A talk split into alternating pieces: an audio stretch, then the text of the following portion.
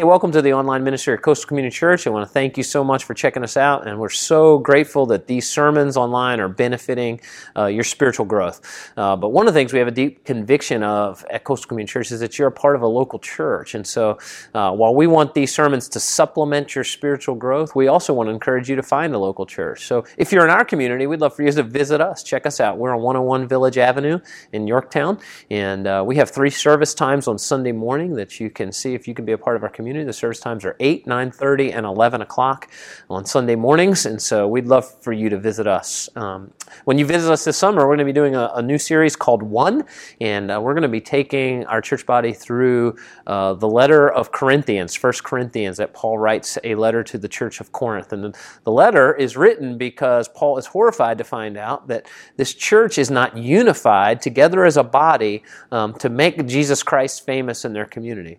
And I find that interesting because we live in a culture where I think sometimes we're uh, shocked when a church is working in unity. And so that's what we want to be a coastal community church. We want to be a church that works in unity uh, so that we can better uplift the gospel message of Jesus Christ. So I hope you'll join us for this new series as we go through 1 Corinthians. The series is called One. We have much to be thankful for, don't we, church? And we have a great country, and happy 4th of July to each of you. And I just thought it would be great to take a moment and thank the Lord uh, for our country and pray for our leadership of this country. Um, Romans 13, the Apostle Paul reminds us as believers, it's our job to submit to our governing authorities. They didn't get there by accident, the Lord placed them there and uh, as well as pray for our leaders. And so, um, so I want to take a moment this morning and pray. Those of you men and women that serve our country, thank you very, very much. We uh, love and appreciate each of you and uh, for your service as countries. Let's bow as followers of Jesus and let's pray for our wonderful country. Thank the Lord and pray for it. Let's pray. Heavenly Father, um, I always love and am reminded when Jesus stood before Pontius Pilate and submitted to the ruler and the government official, yet reminded him that there's no authority unless God grants it. And so um, we recognize what a great country you've given us to live in. It's unique, God. We have, we have unique rights as citizens that, that very few people uh, that have ever walked the planet have, God. And so we are grateful and we're, we're thankful for the many freedoms that we do enjoy, Lord. And we understand that freedom is a gift. Uh, we understand that freedom comes at a cost. Our, our freedom in the gospel uh, came at the cost of your Son being sacrificed for our sin. And so. Uh, we recognize even in this country the freedoms that we enjoy come with many, many folks making sacrifices for that freedom. And so we give pause and we give you thanksgiving and we give you praise. And uh, we lean into the teaching of your word, Romans 13, where we're reminded to pray for those in authority over us, Lord. I pray for our president, Supreme Court, our federal government, God. There's so many decisions that need to be made and uh, that affect so many pre- people. And I pray that our governing officials would be leaning into you. The book of James says, if we lack wisdom, we can ask and you give generously. And I, I pray that our, our governing officials would uh, seek wisdom. And Lord, I want to pray for our churches, God, in across America. I pray for the ones that have strayed from your word and think that somehow preaching the ideas of man is better than leaning into the Word of God. I pray for those churches that there would be a conviction of sin and rebellion and disobedience, God, and that these churches would return to the Word as the Word, as the authority over us, and preach it, God. I, I pray for our churches that, God, that we would not shy away from the truth, but we would die to ourselves. We would be generous with our love uh, but not yield from what the Word of God says. And God, I pray that there would be a great spiritual awakening in our culture, God, that, um, that there would be a great conviction of sin. Uh, and a return to the gospel of Jesus Christ as proclaimed to us through the Word of God in our local churches. And so I pray for a great awakening, a great movement, God. And I pray that you'd start with us as individuals, Lord. If there's areas in our lives where we are giving in to temptation and sin, that we would repent and we would believe anew and afresh in the gospel. And Lord, on this 4th of July, as probably many of us get a day off and we celebrate God, I pray that we would also be a people that are uh, very, very thankful for the freedoms that we have. As this video remind, reminded me, not, not everybody around the world has the many blessings that we have. And so we give you thanksgiving, we give you praise, and it's in Jesus' name I pray. Amen. All right, guys, do me a favor. Get your Bibles out. If you don't have a Bible, there's probably one in a chair in front of you. Uh, if you don't own a Bible or you cannot afford a Bible, do me a favor, take that one with you. Okay, that was that's our gift to you. We would love for you to have a copy of the Word of God. And uh, we're continuing a series called One, and uh, we're taking the summer and we're going through the letter of First Corinthians. It's a letter the Apostle Paul wrote to a church in a city called Corinth. And uh, we broke up chapter 7 into two parts because it was so long. So uh, we're going to look at 1 Corinthians chapter 7, verse 17. Uh, there is a, um, there's a handout in your bulletin. You can follow along with me there. I would encourage you to take notes. You always kind of remember more of the things that you write down. And uh, we're in this section of this letter where the Apostle Paul uh, is taking questions. And I love that. I actually, one of my favorite pastors in America, actually, I think he's semi retired now, but, but uh, Pastor John Piper, if you go to YouTube, um, he will take questions from his YouTube followers and he'll answer them. And uh, I love that. And the questions span the gamut. There's some questions that uh, you're afraid I'm going to say one, aren't you? So the questions he takes, just blocking my mic off. Uh, so the questions he takes are, uh, I, would be embarrassed to ask some of them from the pulpit this morning, but uh, he takes them, he answers them from a biblical perspective, and I just love that. And when I'm doing kind of administrative work around here, I'll put that on and listen to that, and and and I, and I love that. But I think, man, how awesome would it be to ask the apostle Paul some questions, right? Like, what would you ask this apostle? And so, you know, we learn from from, from 1 Corinthians chapter 7, verse 1, that the people of Corinth had actually written a letter to the Apostle Paul with some questions. And then most of the back end of the letter is answering these various questions, right? So he says in verse 1 of chapter 7, now concerning the matters about which you wrote. So he says, You wrote to me, and I'm now going to answer them. And so in quotations, they had a question. Is it good for a man to not have sexual relations with a woman? And so that's what uh, Pastor Andrew kind of unpacked last week, okay? And so Paul, he's going to he's going to come back to some of their questions that we'll we'll uh, look at in verse 25 in just a minute. But from verse 17 to verse 25, what Paul does is he's addressing kind of the worldview uh, or the thinking of the Corinthians. Okay, and so he, in the middle of answering these two questions, he said, Man, you guys have kind of this distorted worldview that I just need to address. And, and the worldview is this that they've become Christians, okay?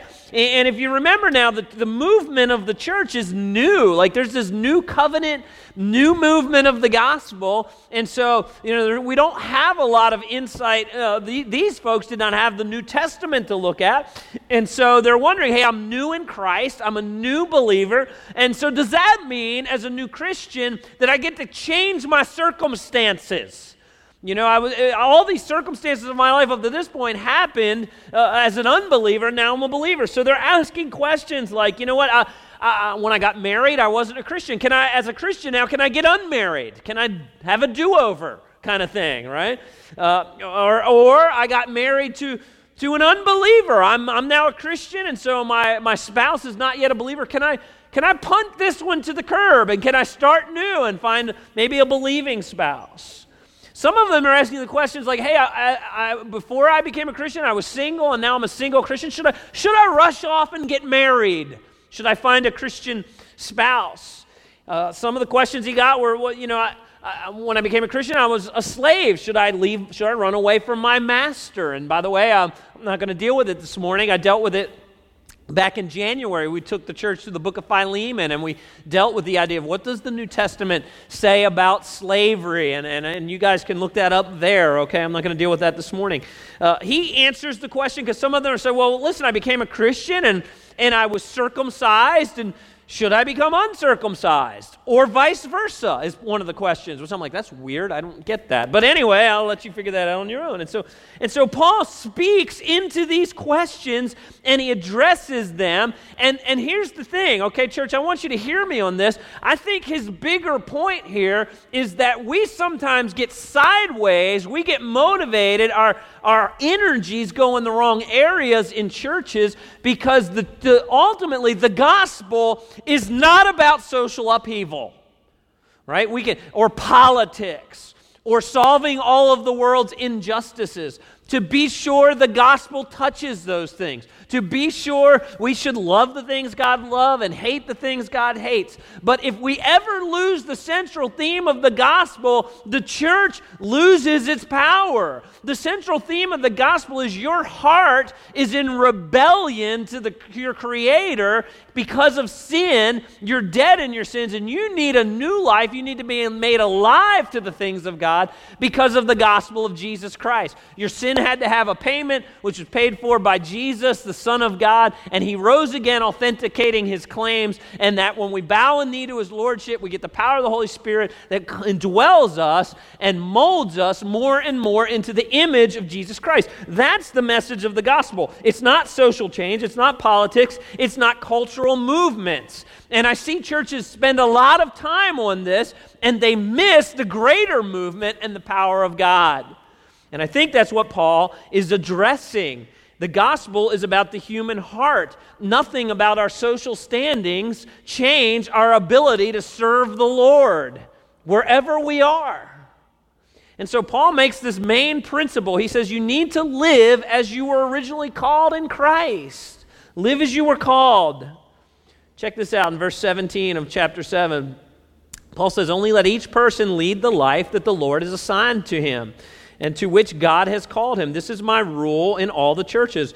Was anyone at the time of his call already circumcised? Let him not dis- seek to remove the marks of circumcision. Was anyone at the time of his call uncircumcised? Let him not seek circumcision. Weird, I know. Verse 19 For neither circumcision counts or anything, nor uncircumcision, but keeping the commandments of God. Each of one of you should remain in the condition in which he was called. Were you a bondservant when you were called? Do not be concerned about it. But if you can gain your freedom, avail yourself of the opportunity. Verse 24, 22. For he who was called in the Lord as a bondservant is a free man of the Lord. Likewise, he who was free when called is a bondservant of Christ. You were bought with a price. Do not become a bondservant of men. So, brothers, in whatever condition each of you was called, let him remain with God. In other words, Paul, three times here says, God has given you an assignment. You were called, you were assigned. Don't, don't assume that your current circumstances are an accident. God, God this is a, a rest or a leaning into the sovereignty of God.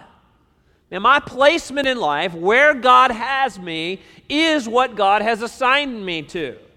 Now, I know sometimes we get and our circumstances are difficult, and we think, man, God, I thought when I became a Christian, like all the difficulty was going to go away. Sometimes it's quite the opposite. Sometimes the more we lean into and serve God, the more difficult our circumstances become. And Paul is saying just because your circumstances are difficult doesn't mean you need to change out of the circumstances.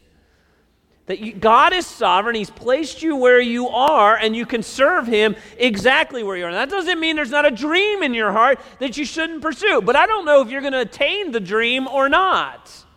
In fact, God's word does allow, letter B, for bettering your position in life. And that's what Paul addresses in verse 21 when he's talking to the, those who were slaves and they had masters. He said, if you can gain your freedom, take, avail yourself of the opportunity, go for it. But the issue Paul is getting at is we don't need to be fixated on the next big thing we can use our current circumstances, and we just sang this, right? Glory to God as we were singing that. I'm like, I was thinking about each, I was thinking about you guys as we were singing that song. I'm like, you know, some of you right now, as you're singing Glory to God, man, your situation at work, your situation at home, your situation in community, so difficult. And I want to encourage you, we can still give praise and worship and glory to God regardless of the circumstances. In fact, sometimes difficult circumstances heightens the opportunity to give glory to God. Yes? Absolutely. And so sometimes when we get, when God, I just want to be freed from these circumstances. And it's the circumstances that God is using to make him famous, maybe not you. I, I was reading a, a, book this week um, that was written by the president of the uh, college I went to. He's not the president anymore, but he was when I went there. Guy by the name of Joe Stowell. And um, I went to a, a Bible college called Moody Bible Institute. It's very well known for training Christian leaders, missionaries, and pastors, and uh, just had a tremendous, you know, through almost 100 year institutions, just had a tremendous influence for the cause of Christ and training young leaders around the world. And, um, and, and so uh, President Stowell told, told this story that, uh, about uh, his father and how his father uh, was a first generation believer and how he pastored a, a, sizable church. I believe it was in New Jersey. But he talks about how his father got saved under the ministry of a pastor in a small town in Michigan. He said this church was so small, and this pastor spent his whole life pastoring this small church. And he probably went to his grave wondering, you know, God, where's the influence? Where's the impact I get to have for the gospel?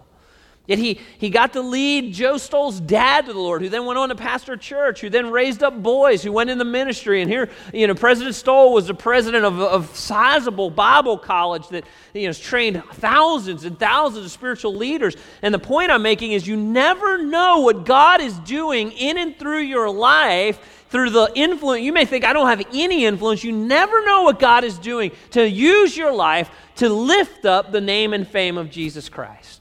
It may even be generational. You may, it may be in your life you don't see it like you hope to, right? Right? Remember Abraham? Abraham, I'm going to make you a great nation.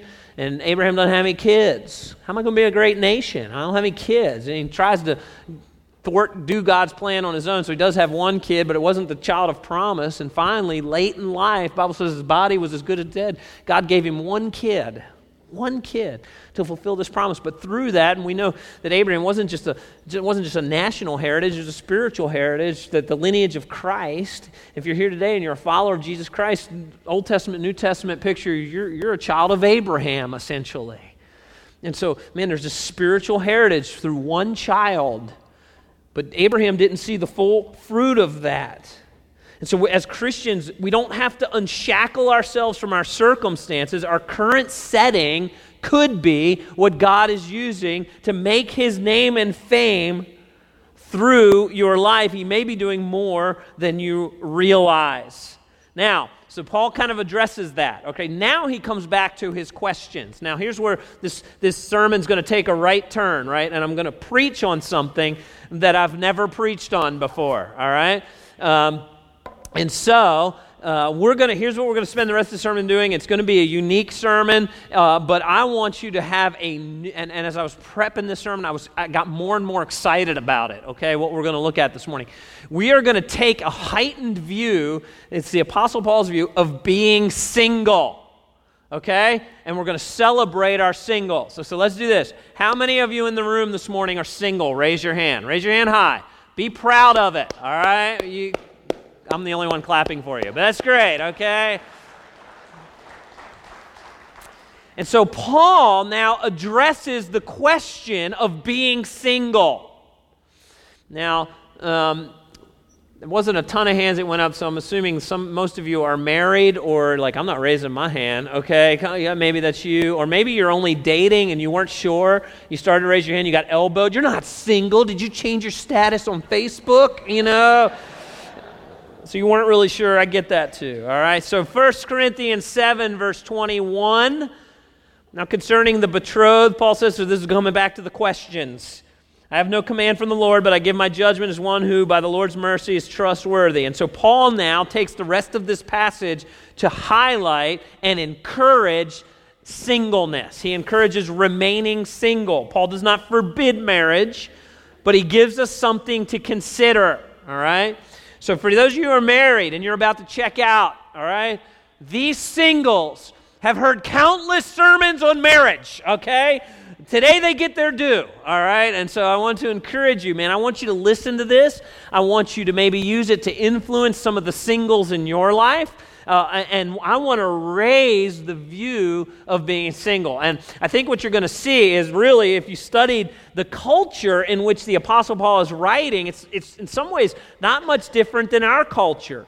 In ancient Near Eastern culture, singles were often thought of as a, a second class citizen. Even in the church, they were thought of as second class. They, they were thought of as people that didn't have a heritage. They didn't, they didn't have any lasting impact on their, on their culture. And, and they didn't have, even in the church, they were not viewing singles as having the ability to leave a spiritual heritage. Now, there's plenty of biblical evidence. I've preached countless sermons on the importance of marriage. Okay, we know that marriage and family is a good thing. But Paul here teaches something that I think the church needs to reclaim.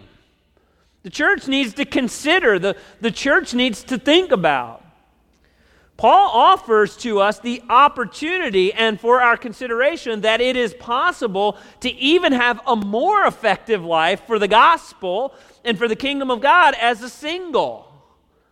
And so the, the rest of my this sermon, I just my hope is that you'll just think differently. Because as I, as I, as I unpack this passage in my mind, I realized, man, I have never preached on this. I've never given this the kind of attention that I needed to. So here we go. Ready? The Apostle Paul heightens the view of being single. First, he says, being single can avoid the pressure of a hostile world. Can avoid the pressure of the hostile world. 1 Corinthians chapter 7, verse 26. Paul says, I think that in view of the present distress, it's good for a person to remain as he is. Are you bound to a wife? Do not seek to be free. Are you free from a wife? Do not seek a wife. What's Paul talking about here? Notice he uses the phrase the present distress. I think what Paul is anticipating and maybe already experiencing is, is persecution.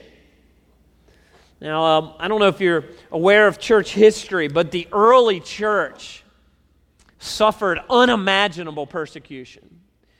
And I love the video that we showed this morning. Persecution is as rampant across the world now of Christians. And, and I'm not talking about, like in America, when I think, say, persecution, we think, yeah, you know, man, like, I'm, you know, it's usually a health issue. I'm battling this, I'm struggling with this. I'm talking, when I say persecution, I am talking about suffering because you're a Christian.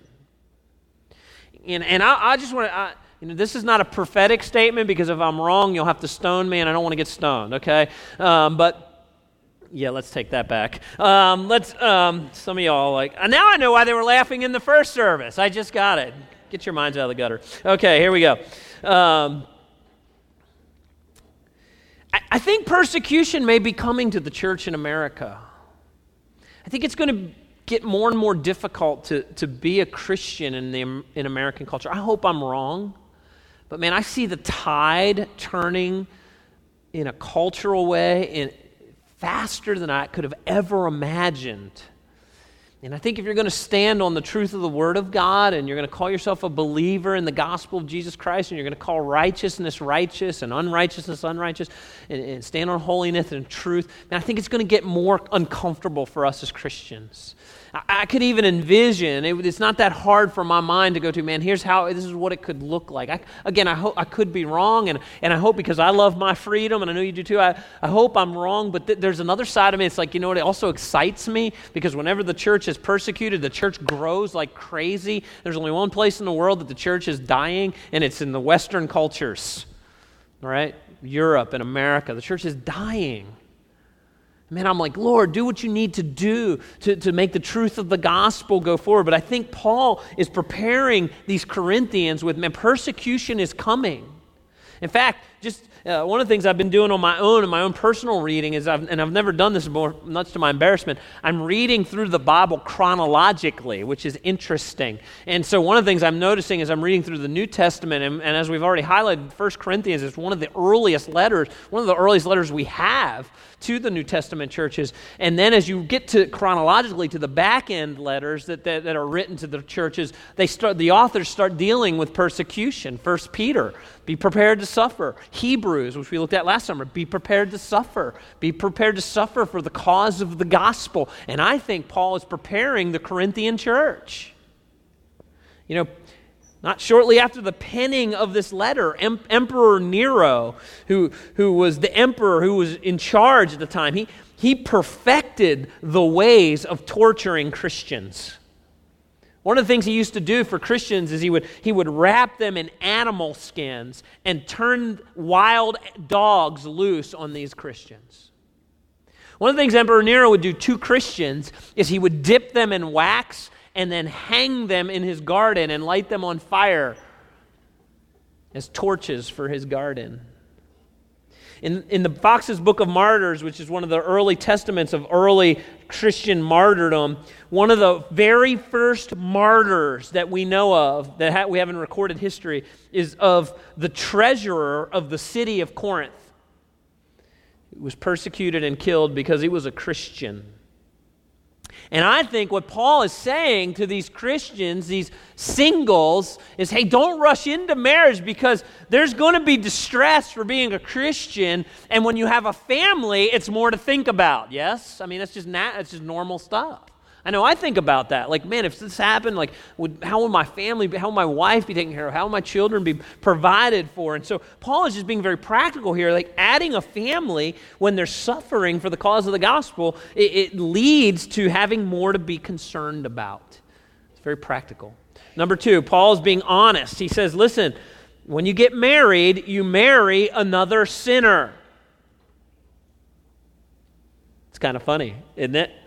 Y'all did like so the married people are like, oh yeah, I got that. So single people don't always know that. Okay, so listen, if you get married, you're going to marry another sinner. All right, they're, they're not perfect. Verse 28 But if you do marry, you haven't sinned, and if a betrothed woman marries, she has not sinned yet. Those who marry will have worldly troubles.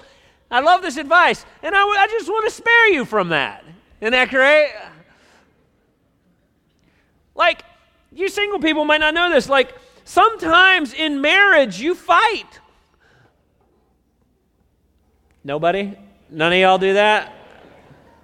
Like sometimes you got like if you're married, you, you've got you've got to figure out you have to as a married couple, singles, they have to spend time figuring out how to get along.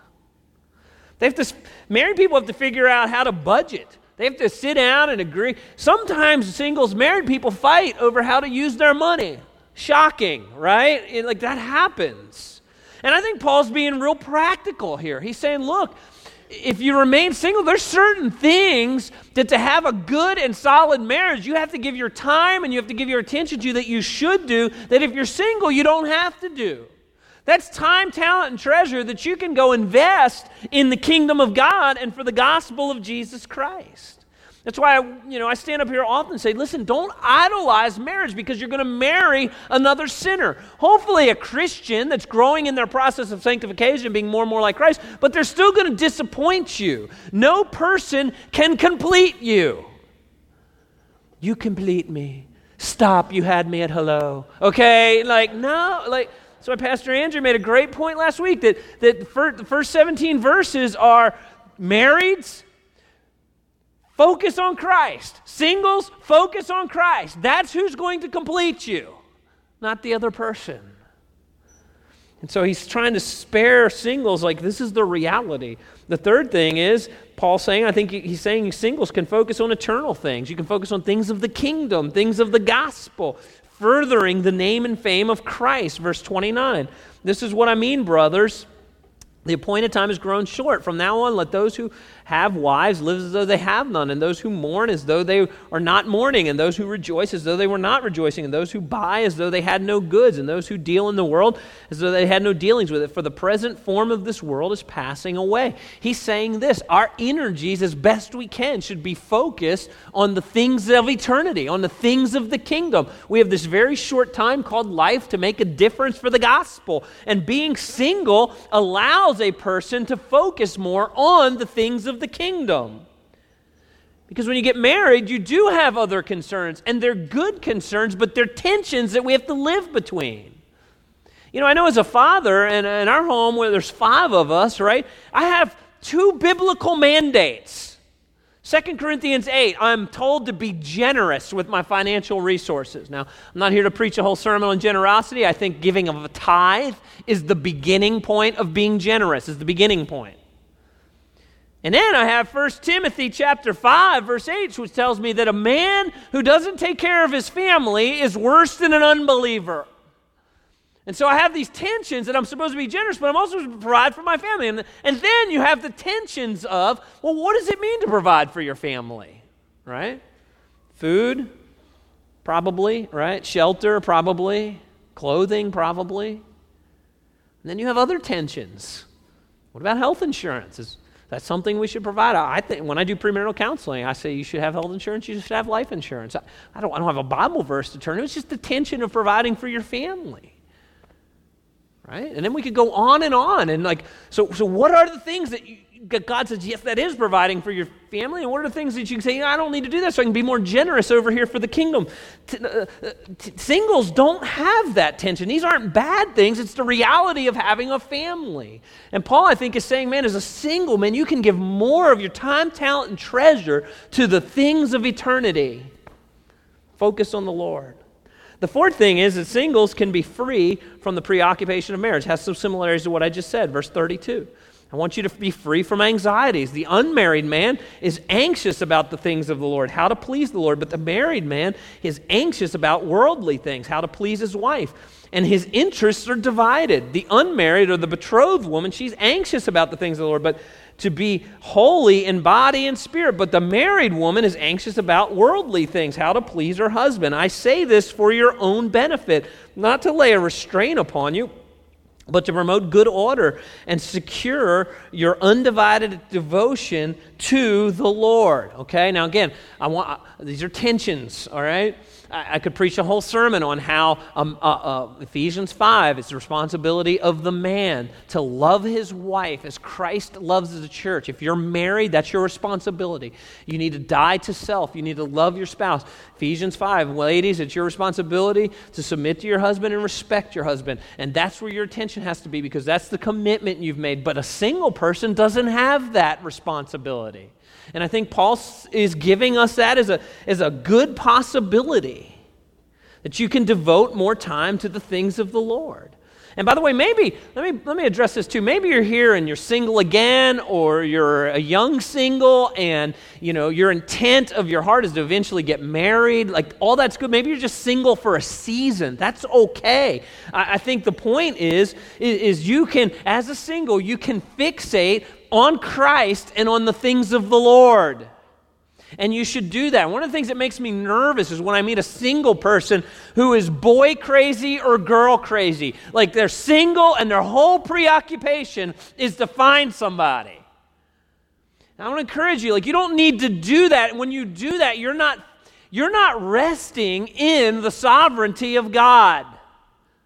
You can fixate on the things of the Lord. You can fixate on serving the Lord. You can fixate on Christ and giving your time, talent, and treasure to serving Christ. And if God is sovereign and He wants you to be married, He's not going to get two years down the road and go, oh man, I forgot to introduce them to their spouse. What was I thinking? Their paths, I forgot to cross their paths, right?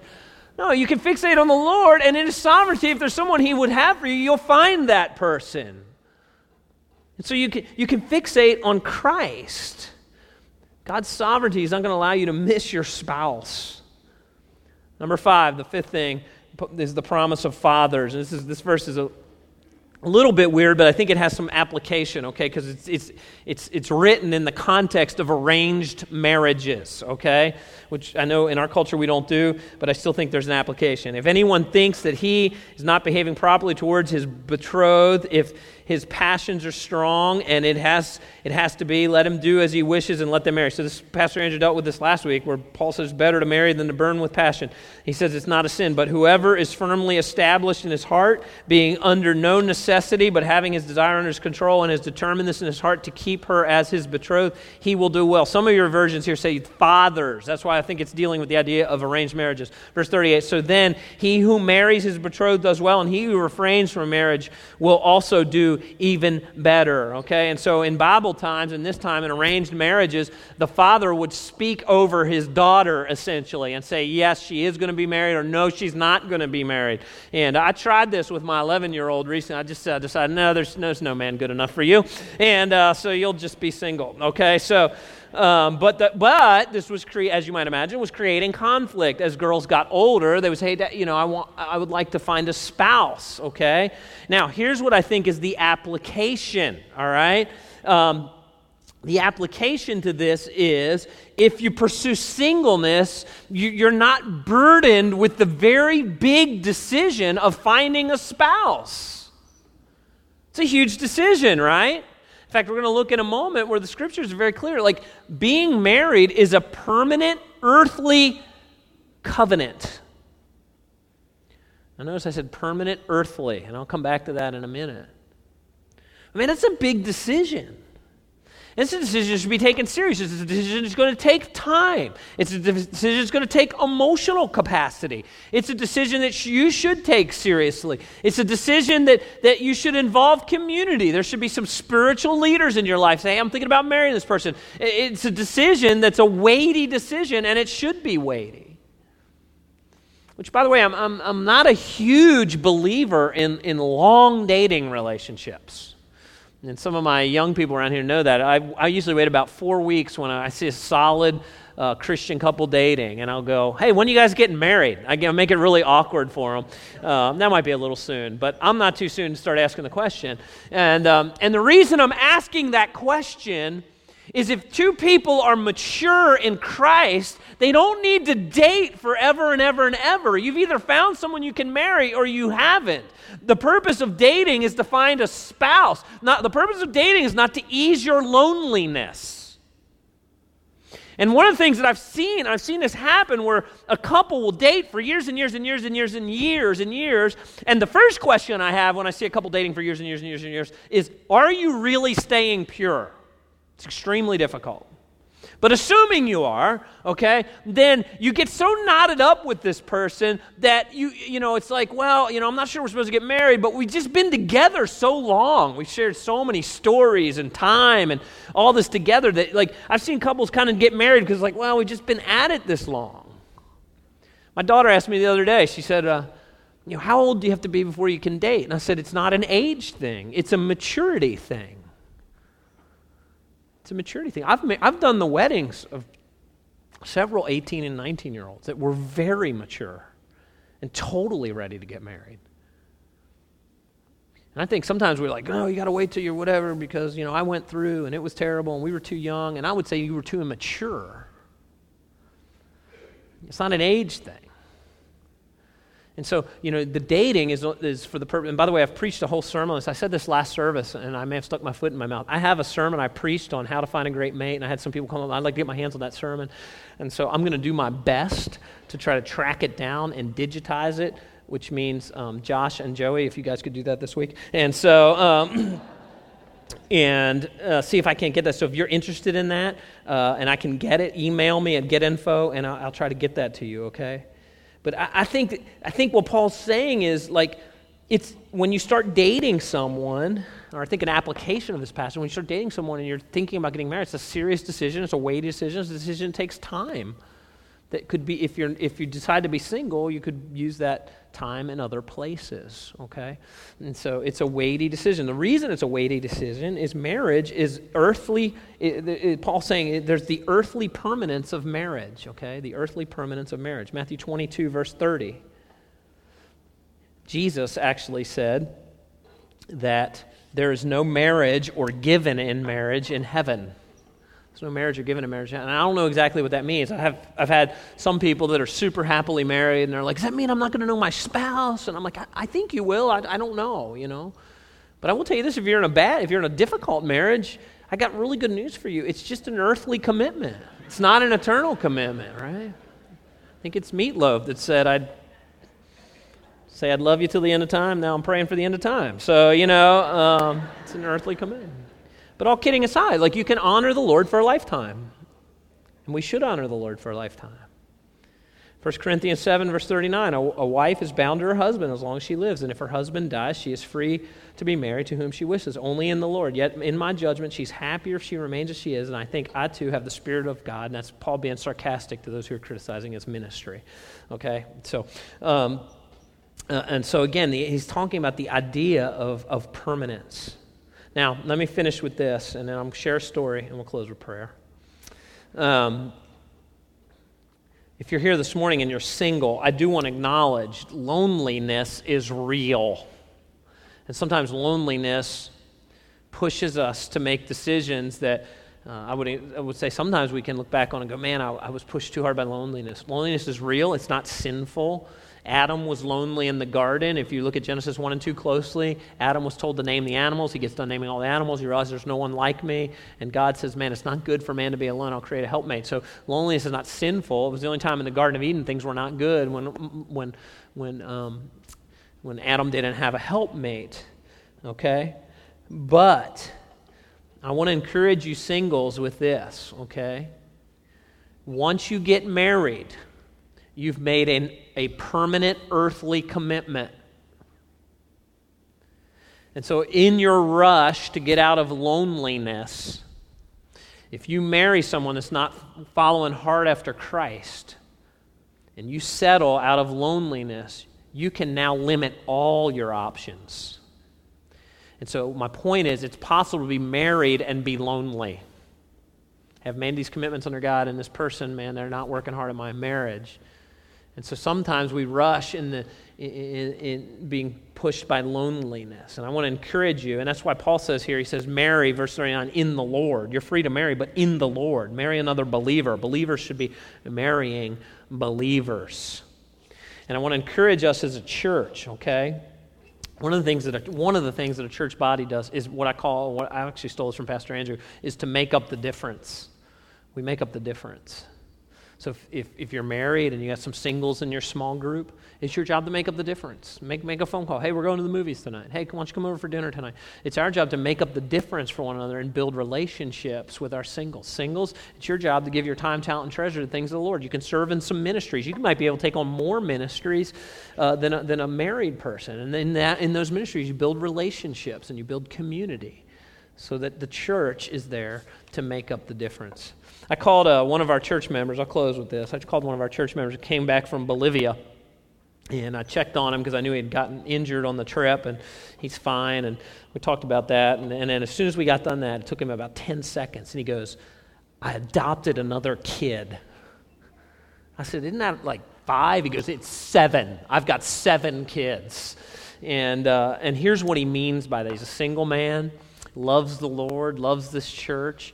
And on his missions trips, because he's got the resourcing, the time, talent, and treasure over time, he's adopted seven kids. What that means is he provides for them, he, he sponsors them through various programs. Okay, and I don't know what it cost him per month, but for each kid, there's a cost per month, and it provides shelter, clothing, education, medical resources, and education. Okay, and he provides that for these seven kids. I will tell you this: it's a lot cheaper than my kids. I'm told my kids, you're going to start living on $50 a month. Okay, that's, what, that's how that's going to go down.